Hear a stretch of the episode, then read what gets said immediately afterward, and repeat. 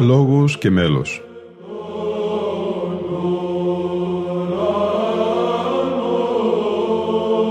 Προσεγγίσεις στη μυσταγωγία της ψαλτικής τέχνης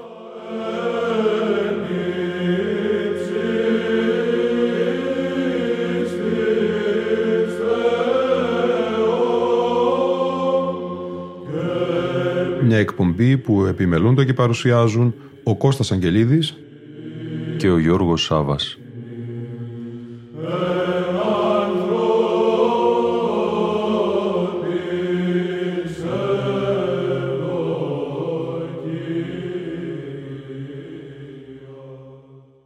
Αγαπητοί φίλοι ακροατές και φίλες ακροάτριες, τρίτη εκπομπή σημερινή στη μνήμη του Άρχοντος Ιμνοδού της Αγίας του Χριστού Μεγάλης Εκκλησίας και καθηγητού Πανεπιστημίου Αντωνίου Αλιγιζάκη, ο οποίος κοιμήθηκε στις 13 Φεβρουαρίου του 2023.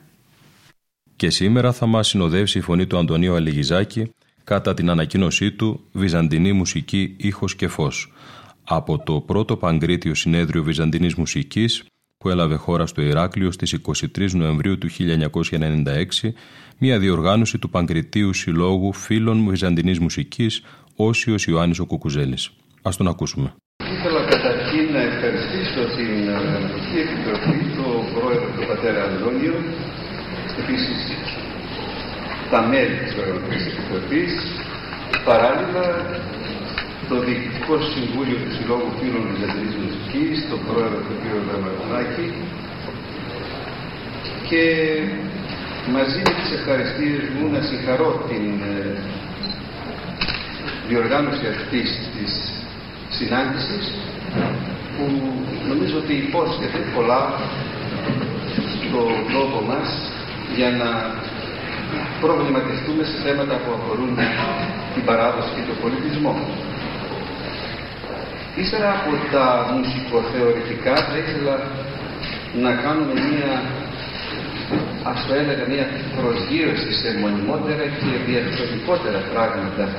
Ο τίτλος της εργασίας είναι λίγο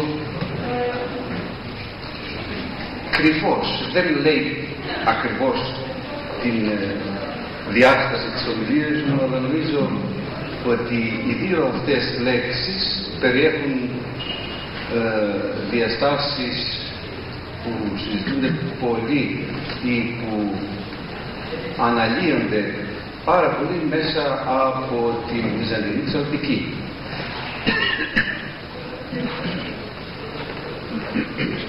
Σεβασιότατοι πατέρες, κυρίες και κύριοι, ένα από τα σπουδαιότερα φυσικά φαινόμενα καλυμμένο αιώνες με πέπλο μυστηρίου και απροσπέλαστο ακόμη και σήμερα από την επιστήμη είναι ο ήλιος.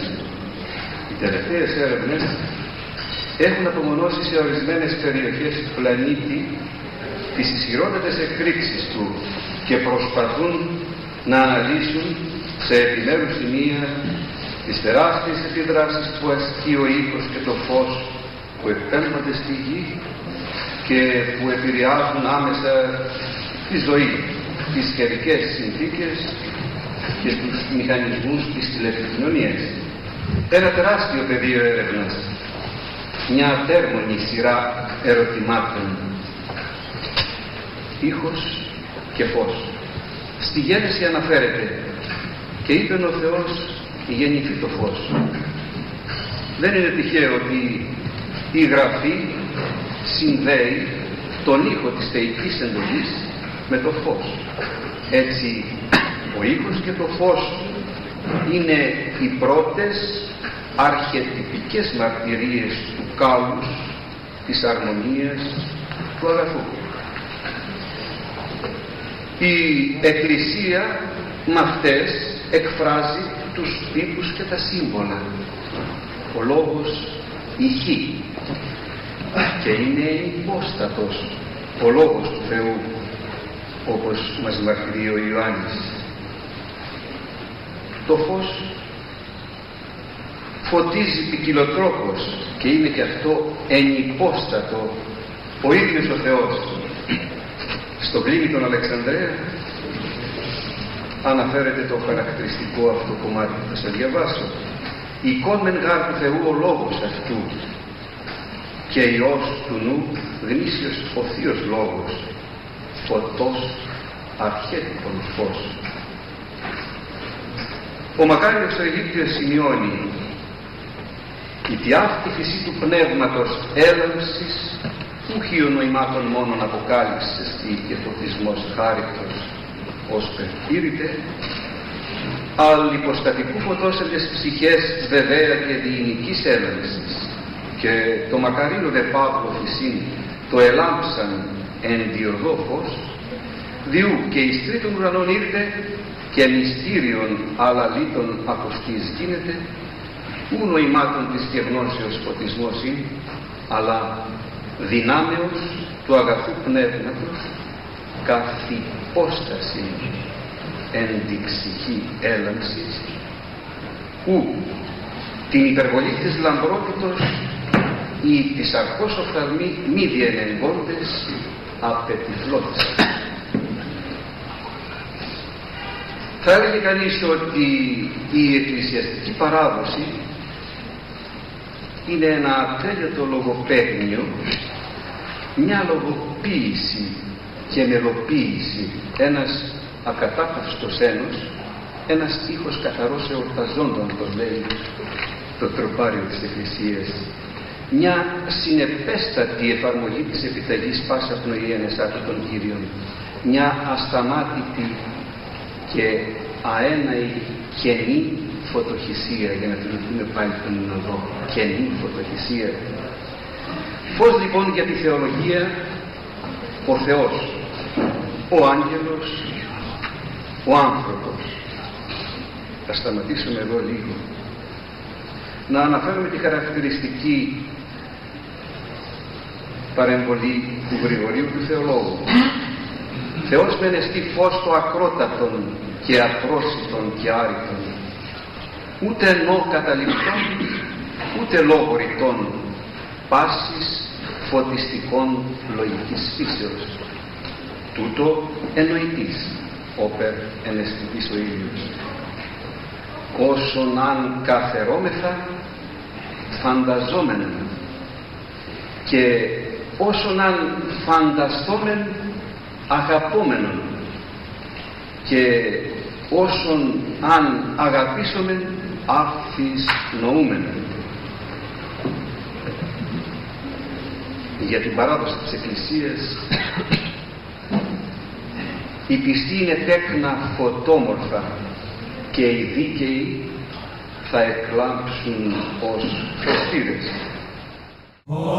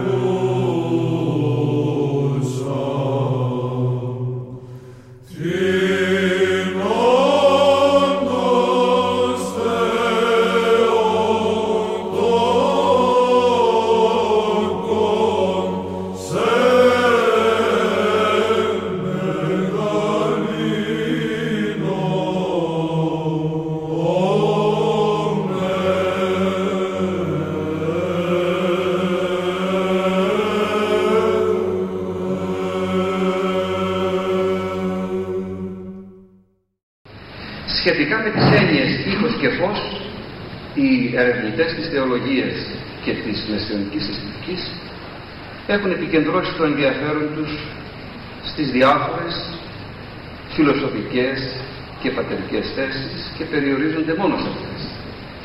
Ωστόσο, έχει αγνοηθεί ο αυθεντικότερος χώρος έκφρασης της ζωής της Εκκλησίας, όπου με το λειτουργικό μέρος ερμηνεύεται και αναλύεται με μοναδικό και ανεπανάληπτο τρόπο το περιεχόμενο των παραπάνω ενιών σε ένα πλήρες θεολογικό και μορφωτικό σύστημα. Έτσι, η λεγόμενη αισθητική θεώρηση αποκαλύπτεται με τη μουσική και τις άλλες λειτουργικές τέχνες της Ανατολής ως βιωματική εμπειρία μέσα στην οποία τα πράγματα αληθεύουν και διδάσκουν. Το Βυζαντινό μέλος έχει εντοπίσει όλα τα γεωγραφικά σημεία στα οποία παρουσιάζονται οι θεοφάνειες με κυρίαρχα στοιχεία τον ήχο και το φως.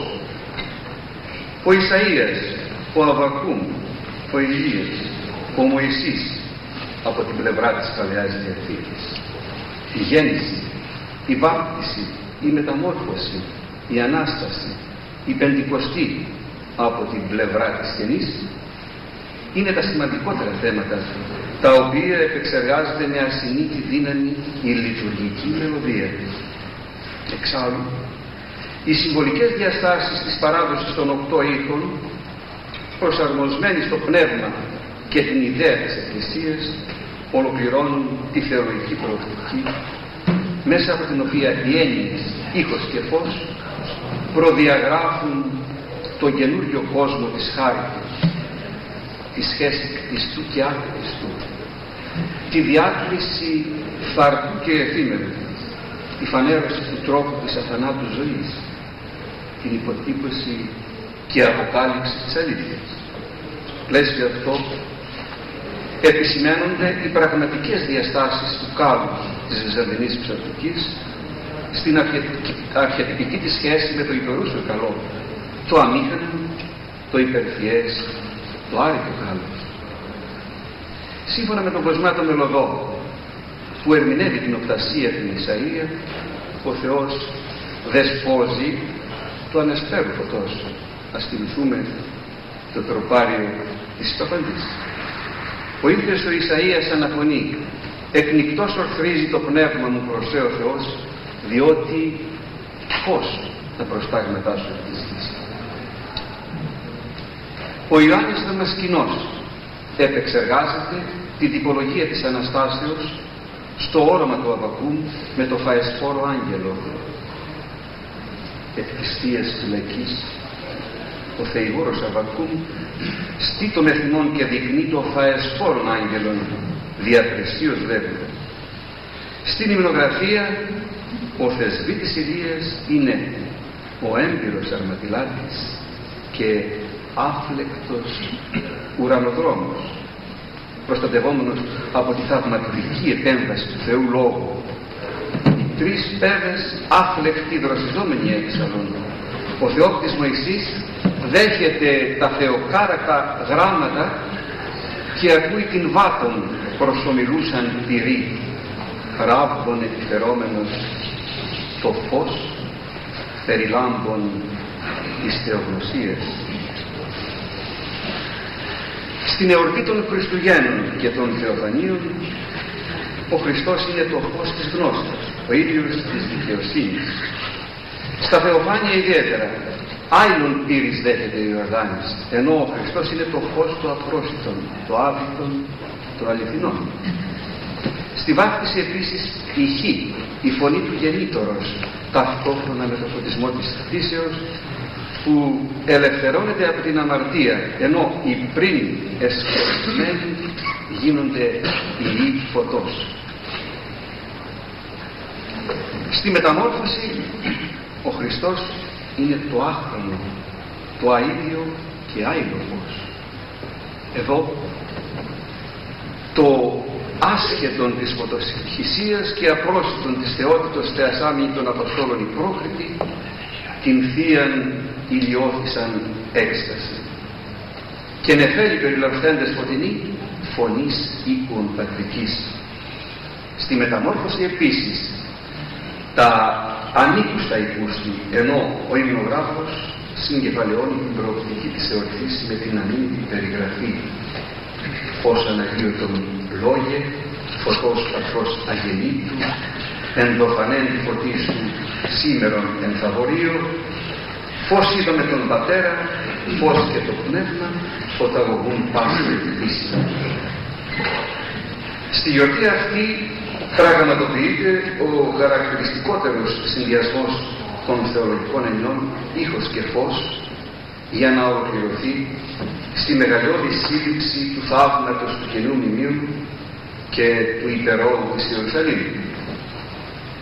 Έτσι, στην Ανάσταση και την Πεντηκοστή η δυναμική του ήχου και του φωτός αποτυπώνουν από τη μια πλευρά το μήνυμα του θαύματος και το κήρυγμα της Εκκλησίας και από την άλλη την κάθαρξη των αισθήσεων και το φωτισμό του Αγίου Πνεύματος. Τον ασύλληπτο αυτό εναγκαλισμό κτιστού και άσχιστου διατυπώνουν με απαράμενη δεξιοτεχνία οι τρεις από τους μεγαλύτερους μελωδούς της Εκκλησίας. Ο Ρωμανός ο μελωδός, ο Κοσμάς ο μελωδός και ο Ιωάννης ο Μασκηνός. Ο Ρωμανός υμνεί των προηλίου ίδιων. Ο Δαμασκηνός αναφωνεί καθαρθόμεθα στις θύσεις και οξόμεθα το απροστήτο φωτί της Αναστάσεως Χριστόν εξασπάπτοντα και χαίρετε φάσκοντα τρανός ακουσόμεθα επινίκιον άβοντες επίσης νυν πάντα πεπλήρωτε φωτός ουρανός και η γη και τα καταχθόνια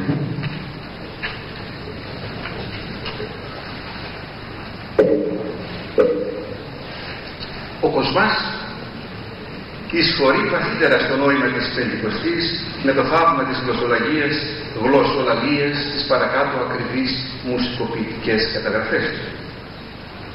Ζωτικής εξύψους, διέας φαινομένης, ηχητικός του πνεύματος, του Παναγίου Αλλιεύς πνοής, πυρήνων εν είδη τα μεγαλεία του Θεού ερητορεύονται, πάντα τα έργα και των Κύριων Επίσης, νόμου των φύσεων δίχα ξένων υπούετο, των μαθητών της μιας γαρφωνής απεικουμένης, πνεύμα χάρτου, κύριος λυπούντο, λαοί, φιλέ και γλώσσε, τα θεία μεγαλεία της τριάδος του νόσης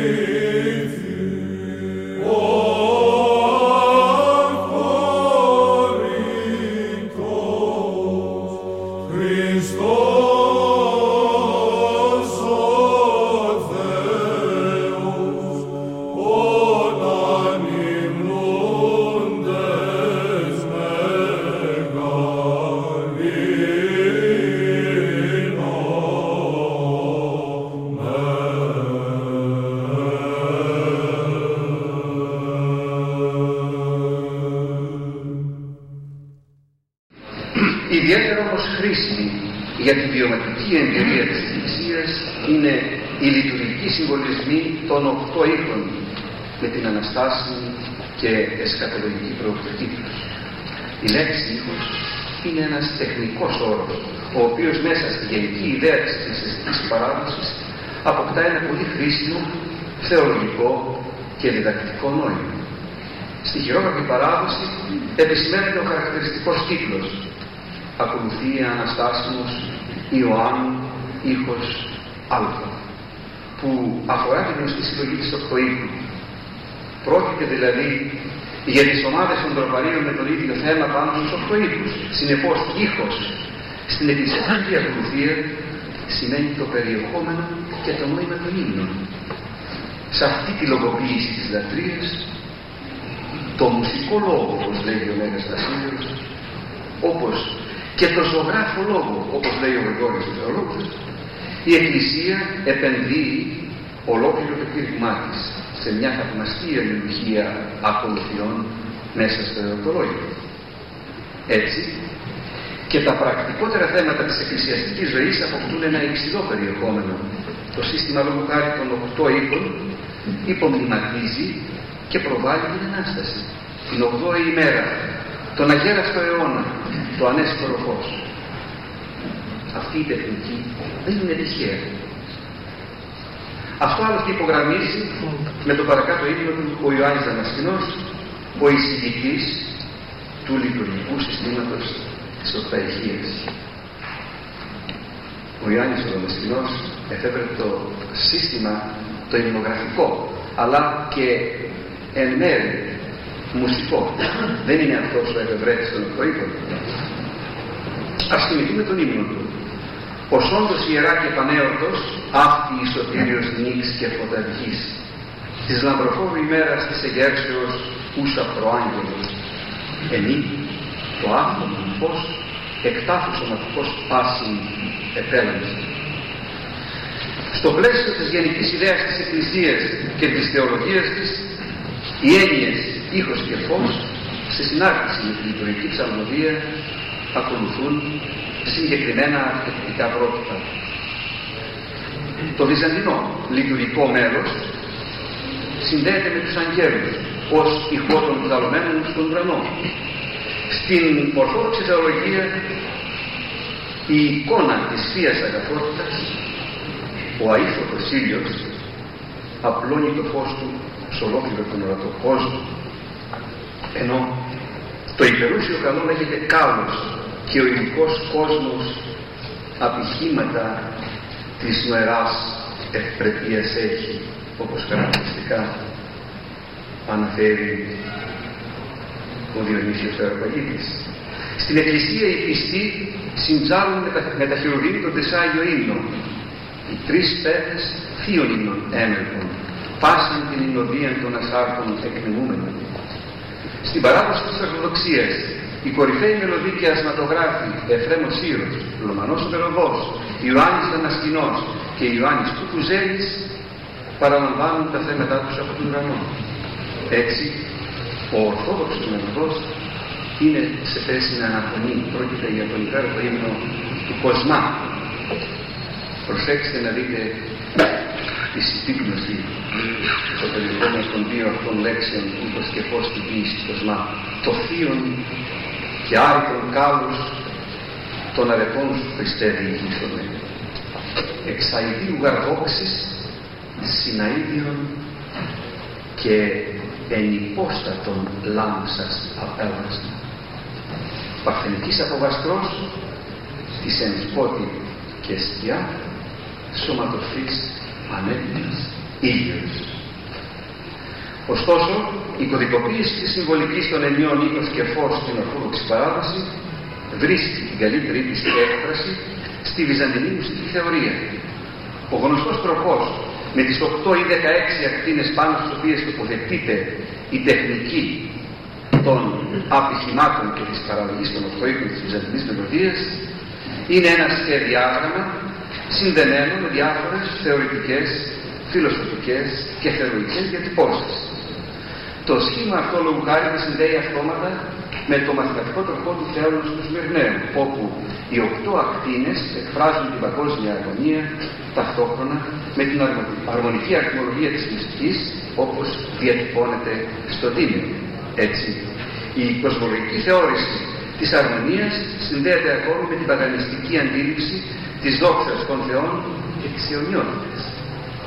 Παράδειγμα, ο οκτάκτηνος και δεκαεξάκτηνος ήλιος της Βεργίνας. Στο χριστιανισμό, η συμβολική της 8ης ημέρας του ημερολογιακού κύκλου των 8 εβδομάδων και των 8 οίκων υποδηλώνουν ακριβώς την Ανάσταση, το φως της Ανάστασης, την αιωνιότητα, τον ίδιο του Χριστό που είναι ο ίδιος της δικαιοσύνης. Είναι χαρακτηριστικό ότι στο κέντρο του Βυζαντινού μουσικού τροχού σχεδιάζεται πολλές φορές ο ήλιος. Την ίδια άλλωστε συμβολική εκφράζουν τα οκτάκτηνα σχήματα που κατακλείζουν τη Βυζαντινή Αγιογραφία στις γιορτές των φώτων, της Μεταμορφώσεως, της Αναστάσεως κλπ. και που υποδηλώνουν ακριβώς τη δόξα, την αιωνιότητα, το ανέσφαιρο και αίδιο φως.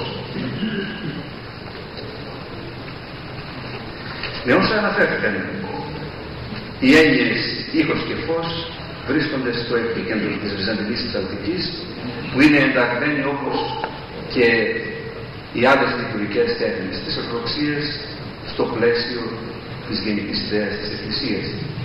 Η τέχνη αυτή δηλαδή εκφράζει και φανερώνει την αλήθεια και το πραγματικό κάλος χωρίς να συντηνεί ή να υποβάλει συστηματικά.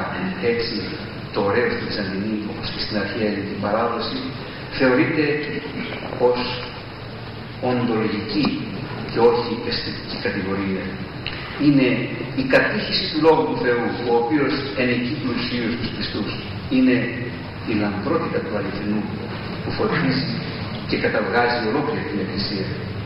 Και δύο έννοιες, κατήχηση και φωτισμός, ήχος δηλαδή και φως, στο επίκεντρο της πληρότητάς τους ζητούν να είναι ενυπόστατοι ο ίδιος ο Θεός. Ο ίδιος ο Θεός είναι ήχος και φως. Αυτό ακριβώς εκφράζει με τον αμύβητο τρόπο του ο Κοσμάς ο Μελωδός στους ακόλουθους στίχους του τροπαρίου του της εορτής των φώτων. Η φωνή του Λόγου, τα αναλαμβάνω, η φωνή του Λόγου, ο λίχνος του φωτός, ο εωσπόρος, ο του ηλίου πρόδρομος, εν διερήμε μετανοείται πάση βοάπης λαής και προκαθαίρεστη. Η δούγαρ πάρει στη Χριστός εκφορά στον κόσμο λυτρούμενος. Ιδιαίτερα χρήσιμη είναι η ερμηνεία του ύμνου από τον Θεόδωρο Πρόδρομο, ο οποίος ανάμεσα σε άλλα σημειώνει. Ο βαπτιστής, η του ενικοστάτου λόγου φωνή, ο του φωτός του αηδίου λίχνος, ο εωσπόρος, ο του της δικαιοσύνης ηλίου πρόδρομος, μετανοείται πάση βοά της λαής, τούτος της φωνής. Τι γαράλο έργο φωνής, η βοάν και προκαθαίρεστε τούτο του λίχνου και τι άλλο κήρυγμα λίχνο πρεποδέστερον ή αν ή κάθαρσης και ο εκείθεν επισαγόμενος φωτισμός. Αμφίβολα, η βυζαντινή ψαλτική παράδοση υπομνηματίζει ολόκληρη τη ζωή της Εκκλησίας και αποτελεί μια ολοκληρωμένη κατήχηση, μια γυναική έλαμψη του υποστατικού φωτός στο πλαίσιο της λειτουργικής εμπειρίας της Εκκλησίας που είναι η μελέτη και η βίωση των φάσεων της Θείας Οικονομίας του επιγή σωτηριώδους έργου του Κυρίου των θαυμασίων της Θεοτόπου των Αγίων. Η κατήχηση όμως αυτή και ο φωτισμός συνθέτεται το περιεχόμενο του ψαλτηρίου σε μια οργανική και αδιάσταστη ενότητα Άλλωστε, προτροπές και διατυπώσεις της δαρδικής μελωδίας όπως «Εξαπόστηλον το φως του», «Εσημειώδη ετοιμάς το φως του προσώπου σου, Κύριε», «Κύριε εν το φωτί του προσώπου σου πορεύσονται και εν το ονόματί σου αγαλιάσονται, Κύριος φωτισμός μου και σωτήρ μου», όλα αυτά συνιστούν θεμελιώδη θέματα της ψαλτικής.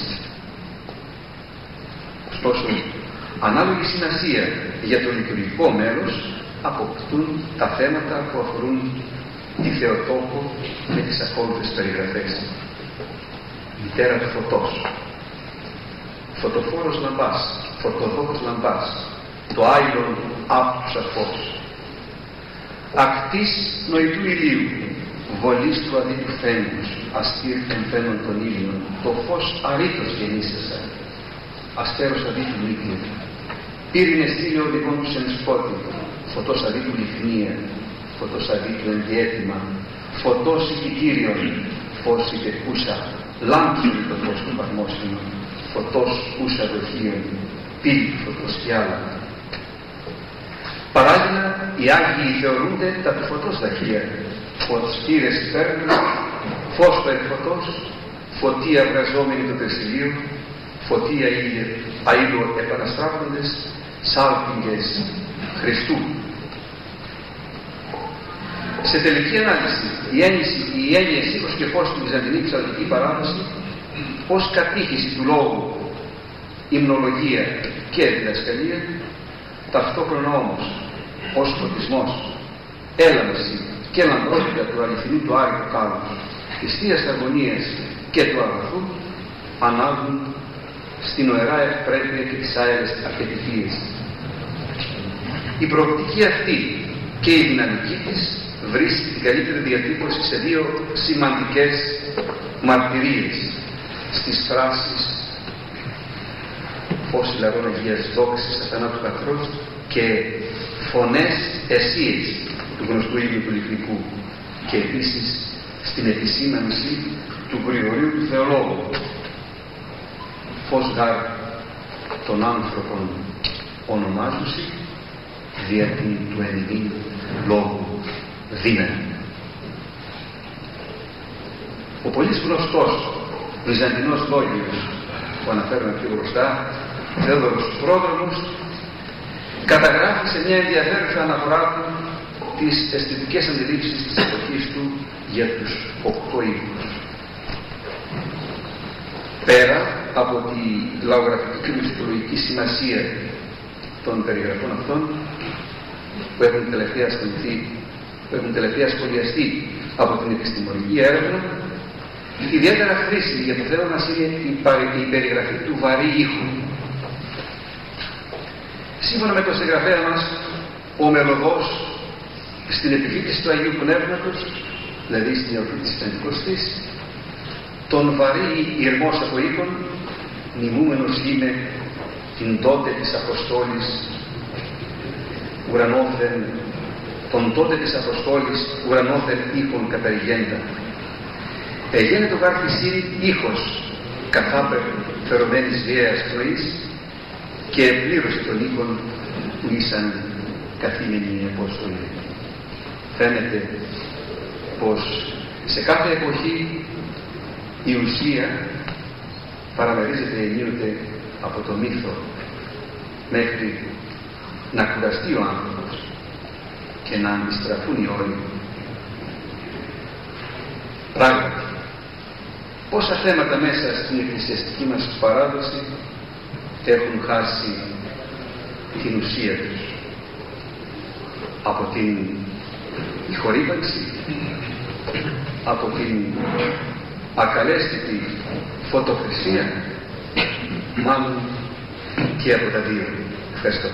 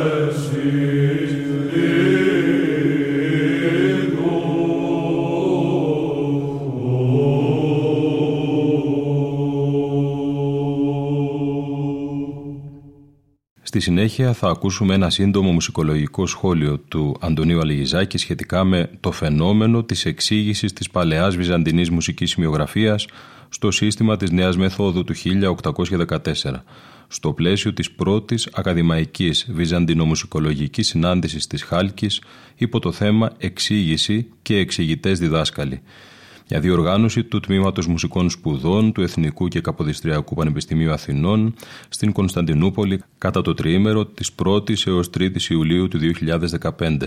Ένα μουσικολογικό γεγονός που φιλοξενήθηκε στην Ιερά Μονή Αγίας Τριάδος της Χάλκης στους χώρους της εκεί Γεραράς Θεολογικής Σχολής κατά συνδιοργάνωση σύνδιο των ακαδημαϊκών ιδρυμάτων και υπό την αιγίδα της αυτού θειοτάτης Παναγιώτητος του Οικουμενικού Πατριάρχου κ. κ. Βαρθολομαίου να σας ευχαριστήσω και επίσης ταυτόχρονα να σας συγχαρώ για αυτή την πρωτοβουλία την οποία αναλάβατε με την οποία αποδεικνύεται το ιδιαίτερο ενδιαφέρον σας στο επιστημονικό και επίσης ε, όχι μόνο πρωτοβουλία μιας απλής διαδικασίας συνάντησης επιστημονικής αλλά η όλη οργάνωση αυτή είχε μια αρτιότητα δεδομένου ότι το χώρο, το χώρο τον οποίο επιλέξατε ε, από το χώρο τον οποίο επιλέξατε αναδύεται ένα μήνυμα ότι το Οικουμενικό Πατριαρχείο με την παλέφατη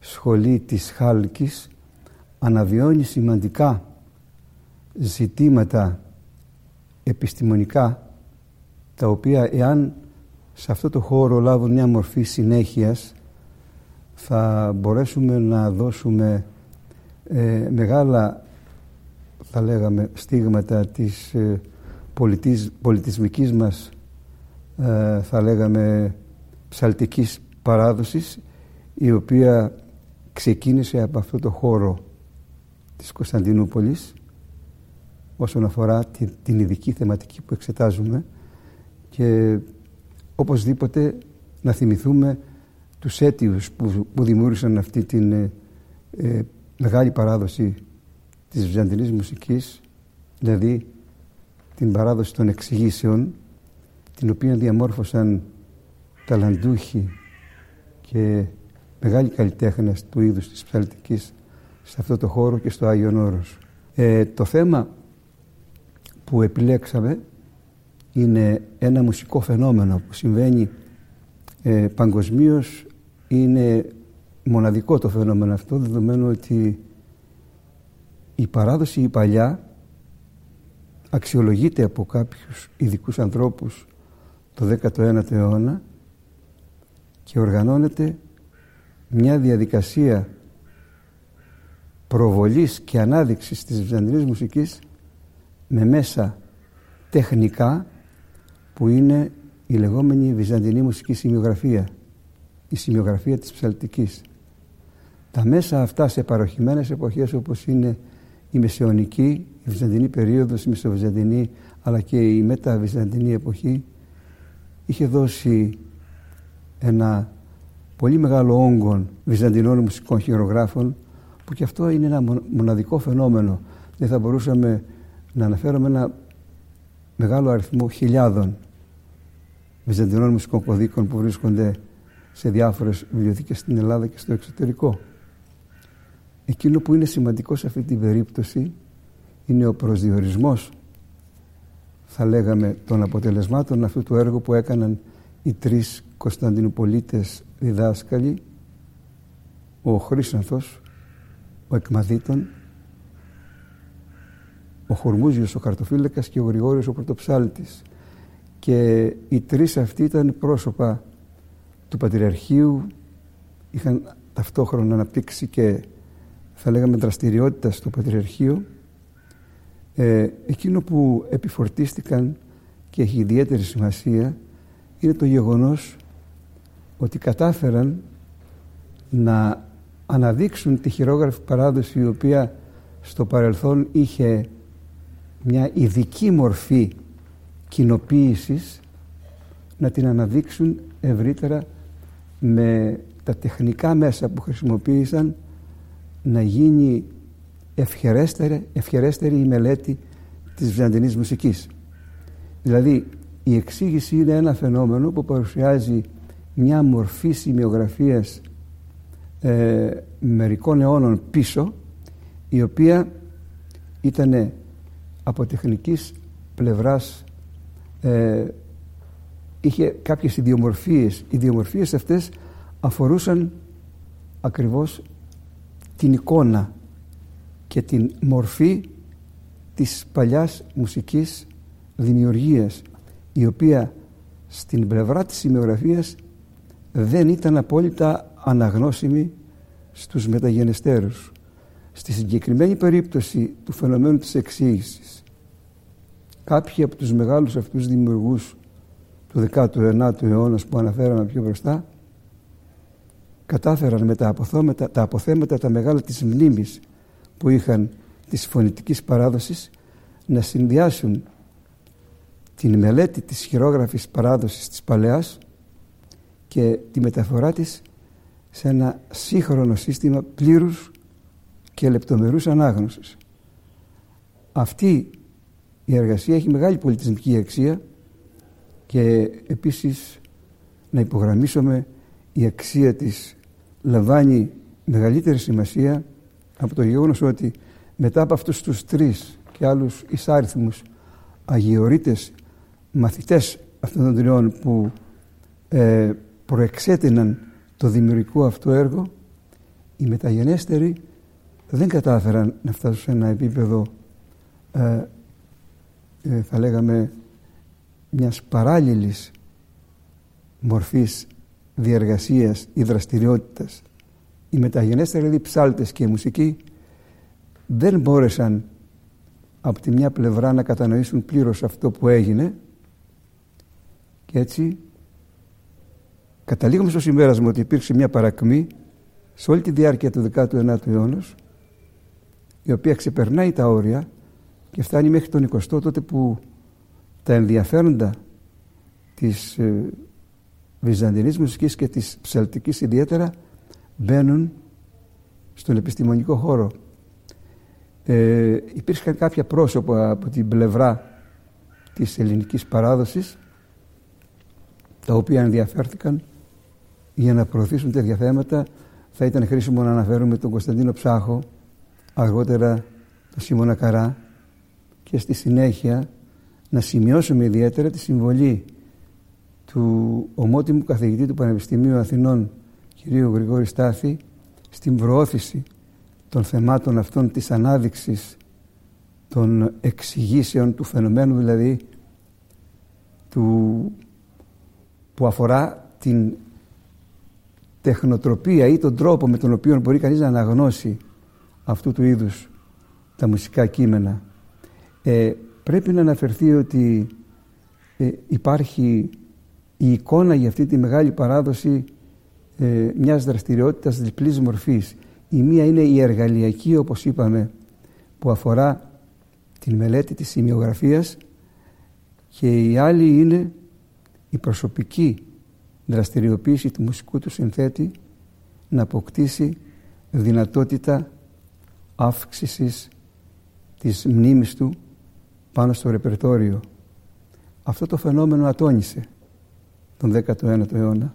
Όμως είχαμε την ευτυχία να έχουμε μερικές εκατοντάδες, θα λέγαμε, κώδικες που περιλαμβάνουν τις εξηγήσεις της παλιάς σημειογραφίας ένα πραγματικά φαινόμενο μεγάλης πολιτισμικής αξίας το οποίο μελετούμε και η συνάντησή μας είχε ακριβώς προσδιορίσει αυτό το αντικείμενο και πραγματικά η δική σας συμβολή είναι ιδιαίτερα πολύτιμη διότι θέσατε κάτω από τις ε, τεχνικές και τις προδιαγραφές της ακαδημαϊκές την προσέγγιση αυτών των θεμάτων μέσα από μια συνάντηση προσώπων που ασχολούνται μετά από την δραστηριοποίηση του κυρίου Ψάχου ε, μια σειρά από μαθητές του κυρίου Στάθη επίσης και δικούς μου μέσα στον πανεπιστημιακό χώρο που προσπαθήσαμε να αναδείξουμε